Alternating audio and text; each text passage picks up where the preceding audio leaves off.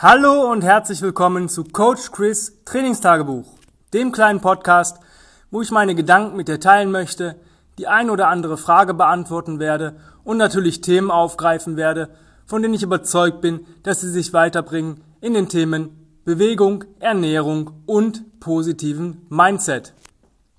Zuerst heute einmal was sehr, sehr Positives. Ich möchte mich bei allen Hörern erstmal bedanken, dass sie mir folgen, dass sie meinen Podcast hören und dass sie ihn gut finden, etc. pp. Ähm, des Weiteren auch allen, die mir jetzt bei Instagram folgen, vielen, vielen Dank, dass ihr das tut. Das äh, motiviert mich weiterzumachen und euch noch mehr Content zu liefern. Kommen wir zu einem Thema, was mir ähm, eigentlich sehr wichtig war oder auch ist und ich eigentlich darauf gewartet habe, dass diese Frage irgendwann mal kommt, wann wir dieses Thema oder wann ich dieses Thema mal anspreche. Aber bis dato kam das nicht. Vielleicht macht ihr das auch gar nicht. Es geht um Periodisierung. Also sich zeitweise auf gewisse Dinge zu konzentrieren. Und ähm, ich kann euch mal sagen, wie ich das in meinen Anfangszeiten von, ich sag mal, Bewegung, Training, Krafttraining und so weiter gemacht habe. Ich habe mein Jahr in vier Teile geteilt. Ja, also 13 Wochen. Gibt 4 mal 13 sind 52 Wochen. So viele Wochen hat das Jahr. Ähm, ich habe mir dann gesagt, okay, was will ich wann, wie, wo machen und habe das strikt geplant, also zumindest mit einer Überschrift, dass ich gesagt habe, okay, in dem Zeitraum möchte ich ähm, eher an Kraft zulegen. Das heißt, ich mache zwischen zwei und fünf oder ja, sechs Wiederholungen maximal in jeder Übung und gucke, dass ich sehr, sehr schwer arbeite. Längere Pausen, ähm, ja, und so weiter und so weiter. Dann, das waren so zweimal zwölf Wochen, je nachdem, was ich, auch was ich für ein Tool benutzen muss, wollte. Dann ging es zwölf Wochen um reinen Mus Muskelaufbau, also Masse. Ja, das waren dann immer so Be Bewegungen im Bereich von so acht bis 15 Wiederholungen. Bei mir war es so acht bis zwölf, das tat mir mal ganz gut. Und die letzte Phase war immer äh, ja so mindestens 15, maximal 25 Wiederholungen im Bereich Kraft, Ausdauer, Ausdauer. Ähm, das funktioniert halt so gut, wie es auf dem Papier steht. Ähm, ja, ich habe 13 Wochen geplant, weil ich immer eine Woche Deload eingeplant hatte. Das hieß für mich wirklich kein Krafttraining. Also zumindest nicht, nicht mit dem Tool, mit dem ich gearbeitet habe und auch nicht mit dem Tool, mit dem ich als nächstes arbeiten wollte. Ja, das heißt, zwölf Wochen durcharbeiten, eine Woche. Ich habe dann viel Bodyweight gemacht, viel Mobility, ähm, bin dann vielleicht auch mal eine weitere Runde joggen gegangen oder spazieren, solche Sachen. Also das, was mir halt gut tat, schon mit einem Plan und einem Sinn dahinter, aber eben nicht, ähm, dass ich mich auspower oder sonst irgendwas, sondern dass ich regeneriere, dass ich meine Regeneration in dieser Zeit ähm, ja, erhöhe. Ja, ich habe dann halt versucht, ähm, gleich, mindestens gleich zu essen, wenn nicht sogar in dieser Zeit sogar etwas mehr, weil ich einfach mehr Zeit hatte. Ich hatte weniger Trainingszeit in, diesem, in dieser Woche. Ähm, man hat sich dann vielleicht auch mal um Wehwehchen gekümmert, die vielleicht aufgetreten sind. Ja, also, ähm, aber es tat ganz gut. Ja, das war so die Deload-Woche. Ähm, es hat, wie gesagt, alles auf dem Papier gut funktioniert. In der Praxis war das äh, manchmal ein bisschen schwierig, weil ähm, man hat vielleicht jetzt die Woche, keine Ahnung, man, man fängt an, man hat vielleicht gerade seine Kraftausdauerwoche äh, äh Phase beendet und denkt sich, boah geil, jetzt nächste Woche geht das schwere Training wieder los, da habe ich viel mehr Bock drauf. Und man macht seine Deload-Woche und der erste Tag schwer fühlt sich schon scheiße an. Ja? Ähm, das heißt, du weißt ganz genau, die nächsten zwölf Wochen wirst du schwer arbeiten wollen. Oder zumindest in diesen Wiederholungsbereichen, dass es für dich sich schwer anfühlt. Und du möchtest natürlich auch gewisse Leistungen dann abrufen. Und das hat mich dann immer irgendwann angekotzt. So geil der Plan auch war. Ich habe natürlich auch mit ähm, Makro- und Mesozyklen gearbeitet, aber ja, man kann viel rechnen. Der, wir haben einen Körper, der ist halt unberechenbar eigentlich. Ja? Und ähm, wie mache ich das heute? Naja, ähm, ich habe schon eine gewisse Periodisierung bei mir in meinem eigenen Bewegungszeug drin, aber natürlich auch bei meinen Kunden. Meine Kunden merken das meist gar nicht, weil ich das immer so peu à peu aufbaue, bis jeder, sage ich mal, so einen gewissen Stand erreicht, wo ich sage, okay, ähm, auch der Letzte hat zumindest eine Verbesserung erfahren. Das gilt natürlich nur für die Leute, die regelmäßig in die Kurse kommen, weil wenn dann einer alle drei Wochen mal kommt, ähm, ja, der wird von diesen Zyklen halt nicht viel mitbekommen. Aber ähm, da versuche ich schon, also mal implementiere ich ein Tool mehr oder nehme vielleicht auch mal ein Tool eine Zeit lang raus. Ähm, einfach, damit die Leute nicht ähm, sich zu sehr an gewisse Sachen gewöhnen. Ja? Also es gab mal eine Zeit, wir haben sehr, sehr viele Deadlifts gemacht mit der Kettlebell und ähm, da waren Leute dabei, die wollten dann immer die 60er nehmen, weil sie meinten, ja, sie sind ja super stark im Deadlift. Es ging aber gar nicht um das Gewicht, sondern um die Be Bewegung. Und das waren halt Kurse, ja, wo wir, sage ich mal, nicht schwer gehen ja, ähm, lieber öfter. Und ähm, manche Leute haben es einfach nicht gecheckt und habe ich gesagt, diese, die 60er Kettlebell ist tabu für diesen Kurs. Wir gehen auf 50 Prozent des Körpergewichts bei dieser Übung. Und wer mehr will, der kann halt mehr Reps machen. wir geben halt Rep-Shamings vor, weiß nicht, 6 bis 10 Wiederholungen, dann macht er halt immer 10 und arbeitet vielleicht ein bisschen schneller, macht kürzere Pausen. Hat er viel, viel mehr von, weil es ging mir eigentlich darauf, darum, die Leute zu konditionieren, dass sie Sphinx können.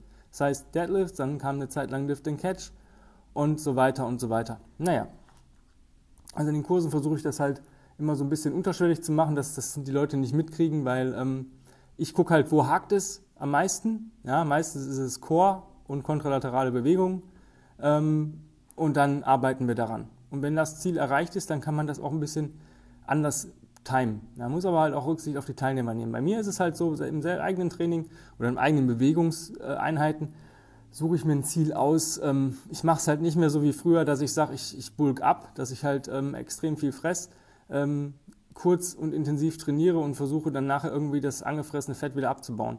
hat man früher so gemacht, ja, war jetzt nicht, nicht unbedingt verkehrt, aber für mich ist es halt nicht sinnig, also mir geht es nicht um Optik, mir geht es um einen gesunden, starken Körper, der leistungsfähig ist und eigentlich alles äh, im Alltag schafft, was so anfällt und darüber hinaus. Also dieses Prinzip des Combat Ready. Ja. Ähm, und dementsprechend ähm, habe ich jetzt nicht so, dass ich jetzt sage, oh, jetzt muss ich Fett abbauen.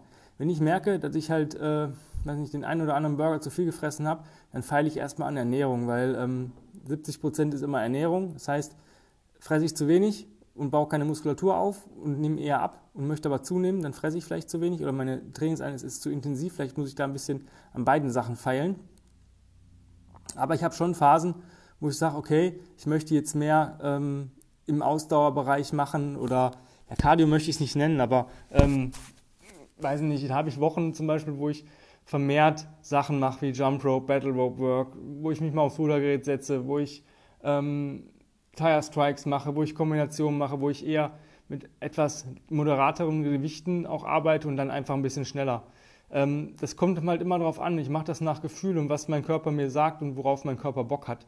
Ja, es kann auch mal sein, dass ich zwei Wochen sage, okay, ich gucke, dass ich viel, viel Assistenzsachen mache, dass ich kleinere, ähm, sage ich mal, Muskelgruppen mehr ähm, ja, belaste oder einbeziehe, die ich vielleicht sonst nicht mache. Dann kommen zum Beispiel ähm, viel am TRX, TYIs, solche Sachen, ähm, Ausfallschritte, ähm, Lego Squats beladen, ähm, so eine Geschichten, ähm, auch mal mit ähm, Hanteln, Krabbeln und solche Sachen, wo ich halt versuche, kleinere Muskeln zu stärken, die einfach äh, mir mehr Assistenz geben und mehr, ja, wenn die einbezogen sind, dass sie nicht als erstes direkt sagen, okay, jetzt bin ich fertig, so Unterarme oder Hände, ja, da ist dann auch viel hängen oder wenn ich sage, ich möchte ein bisschen dickere Arme haben, ja, natürlich mache ich dann äh, Pullovers und, und Chin-Ups und solche Sachen in meiner Bewegungseinheit, aber eben nur ähm, zu 80 Prozent. Und das ist das, worauf ich eigentlich hinaus will.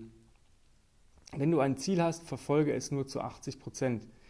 Denn du, dein Körper ist immer ähm, jeden Tag ein bisschen anders drauf. Und wenn du merkst, dass du keinen Bock auf Cardio-Training hast und sagst, boah, heute habe ich voll Bock mal an, an, eine, an ein schweres Gewicht zu gehen oder an, weiß nicht, schwer zu krabbeln oder beladen zu krabbeln, du weißt ganz genau, dass du halt eigentlich mehr auf Geschwindigkeit und auf Runden gehen solltest, ähm, dann schränkt dich das ein und dann bist du pissig und hast eh keinen Bock auf die Einheit. Das heißt, die wird eh nicht so gut, wie sie hätte sein können, wenn du so sagst, okay, ich mache es jetzt anders. Ähm, deswegen 80 Prozent. Bewahre dir diese 20 Prozent immer auf für die Sachen, die dir am meisten Spaß machen. Das heißt ja nicht, dass, und das ist ganz wichtig, dass es dir deine Periodisierung, die du dir vielleicht geplant hast, keinen Spaß bringen soll. Im Gegenteil. Wenn du sagst, ich bin nicht der Typ, der ähm, super schwere Gewichte bewegen möchte, dann machst du das halt eben nicht. Dann hast du halt eine ganz eine andere Periodisierung. Dann bist du vielleicht der Typ, der sagt, okay, ähm, ich lerne ein neues Tool kennen, womit ich arbeiten möchte. Zu 80 Prozent. Und dann den Rest mache ich halt mein Ursprungszeug, was ich gerne mache. Weil neues Entdecken macht immer Spaß. Es ist, ist einfach so. Eine andere Möglichkeit der Periodisierung, was ich auch gerne mache, ist halt äh, Jahreszeiten abhängig. Ich meine, ich muss ganz ehrlich sagen, äh, im Winter ähm, ist Marschieren manchmal echt ein Graus. Ja? Also je nachdem, was du für Temperaturen draußen hast und natürlich, wie die Wetterlage ansonsten ist. Also hast du, ähm, weiß nicht, nachts, weiß nicht, minus 5 Grad und Bodenfrost und morgens 1 Grad mit ähm, leichtem Niesel, dann ähm, ist es halt scheiße, ne? weil dann ist alles glatt und dann kannst du eh nicht marschieren, dann kannst du keinen Pace halten, dann bist du eigentlich nur dabei, zu gucken, dass du dich nicht auf die Fresse legst. Von daher ist dann vielleicht Indoor-Sachen eher was, ähm, um da vielleicht äh, Kraft und Kondition aufzubauen und eher der Frühjahr und, und, und Herbst zu marschieren, weil im Sommer kannst du es eigentlich auch fast knicken, wenn du, äh, je nachdem, welche Trainingszeit du hast äh, oder Bewegungszeit, wenn du, sag ich mal, mittags um 12 die einzige Zeit ist, wo du arbeiten kannst, dann ist es vielleicht schöner, in einem Raum mit einem Ventilator zu stehen, als bei 35 Grad im Schatten ähm, mit einem 20 Kilo Rucksack in der prallen Sonne zu marschieren. Man kann man machen, also gerade diese, diese extremen Situationen sollte man vielleicht auch mal üben. Ja? Wichtig ist, dass du halt dann Flüssigkeit dabei hast. Also wenn ich im Sommer marschieren gehe und ich gehe über eine halbe Stunde, dann habe ich mindestens einen Liter Wasser dabei. Einfach, damit ich hydrieren kann. Du glaubst gar nicht, wie viel man schwitzen kann. Ja, du schwitzt ja so schon im Sommer und wenn du dann noch dich belastest, dann solltest du auf jeden Fall gucken, dass du trinken kannst. Dasselbe gilt auch mit, mit Kälte. Ja, also ähm, wenn du in, in, der, in, in, extremer Kälte trainierst oder für dich, für unsere Verhältnisse extremer, dann ähm, musst du auch gucken, dass du dich warm genug anziehst, aber nicht zu warm. Weil sonst kann es sein, dass du äh, schwitzt und ähm, dich noch verkühlst, weil du einfach zu viel klatschnass bist und ähm, dann kommt ein Windstoß und dann ist es auch doof. Ja? Also so, äh, ich gucke halt immer im Winter, dass man sich so anzieht, dass man noch leicht fröstelt, wenn man ähm, vor der Tür ist und dann passt das eigentlich, sobald die Bewegung startet. Zwiebelschalenprinzip ist auch ganz cool, aber ist beim Marschieren halt schwierig, ne? wenn du den Rucksack schon geil gepackt hast, geil geschnürt hast, ähm, dann nochmal die Jacke auszuziehen, also ähm, ist halt ein bisschen doof. Ähm, das sind so Sachen, wie ich auch gerne periodisiere, dass ich sage, ich gucke das, mache das zeitenabhängig oder ich gucke mir mal die, die 14 Tage Wetterberichte an und ähm, versuche dann vielleicht meine ähm, Einheiten so zu planen, dass ich sage, oh, da ist schön, da gehe ich dann lieber marschieren und die, die zwei Tage regnet es äh, 24 Stunden, dann äh, macht es vielleicht mehr Sinn, da was Indoor zu machen. So kann man halt sich das auch immer schön machen. Ja? Also es geht ja darum, sich wohlzufühlen in der Bewegung, ähm, eins mit der Bewegung zu werden und Spaß an dieser Bewegung zu haben. Es macht ja keinen Sinn, wenn du sagst, oh, ich habe jetzt äh, die und die Sache vor, aber eigentlich habe ich da keinen Bock drauf. Ich mache das eigentlich nur, weil mir, weil mir nichts Besseres einfällt. Ähm, sei da einfach auch ein bisschen experimentierfreudig. Guck mal, was du machen kannst. Du wirst ja nicht schlechter, wenn man ähm, mal andere Sachen ausprobiert. Ja? Oder wenn man sich, sich zum Beispiel mal ein Tool nimmt, was man vielleicht sonst wenig benutzt. Ja? Wenn du zum Beispiel eher so der Kettlebeller bist, dann mach doch mal Bodyweight. Oder wenn du eher der Bodyweightler bist, dann mach doch mal ähm, mit der Bar was. Das, was dir, wo du sagst, boah, das würde ich gerne mal machen. Das muss auch gar nicht ähm, super, super schwer sein. Ähm, Tim hat mal einen coolen Artikel geschrieben über Easy Strands von Dan John. Wer das nicht kennt, sollte sich da mal ein bisschen rumgoogeln. Ähm, da ging es auch darum, 40 Tage dasselbe zu machen, ähm, hintereinander weg. So kann man halt auch da zwei, dreimal ähm, vielleicht andere Übungen einfach nehmen und daran einfach besser werden und sich wohler fühlen mit diesen Übungen, weil es einfach eine, ähm, ja, das manifestiert sich halt dann und ähm, du hast es dann drin, weil wenn du es immer wieder wiederholst, irgendwann hat der Körper ein Gedächtnis. Ja, das sind auch so Geschichten, dass man sagt, okay, ich mache jetzt mal, weiß nicht, 40 Tage, mache ich die und die Übungen jeden Tag und ähm, müsst ihr mal beim Original Strands Blog gucken und ähm, vielleicht auch mal Easy Strands und Tim Anderson und Dan John eingeben, dann findet ihr bestimmt die Artikel dazu und die sind eigentlich relativ cool geschrieben, einfach und verständlich. Das ist auch mal so eine Geschichte, die man empfehlen kann. Oder man macht mal was komplett anderes. Also ich habe auch schon äh, Kettlebell Muscle vom ähm, Geoff Neuport gemacht. Ähm, ziemlich cooles Teil. Ähm, ich weiß gar nicht, ob es noch erhältlich ist, das Buch. Äh, ich glaube eher nicht, aber ich glaube, man kriegt es online noch irgendwie beim Geoff. Ähm, lohnt sich teilweise, wenn man die Übung nicht kennt, lohnen sich die einzelnen Erklärungen und die Hacks, die da ein bisschen drinstehen. Eigentlich bräuchte man nur das Programm.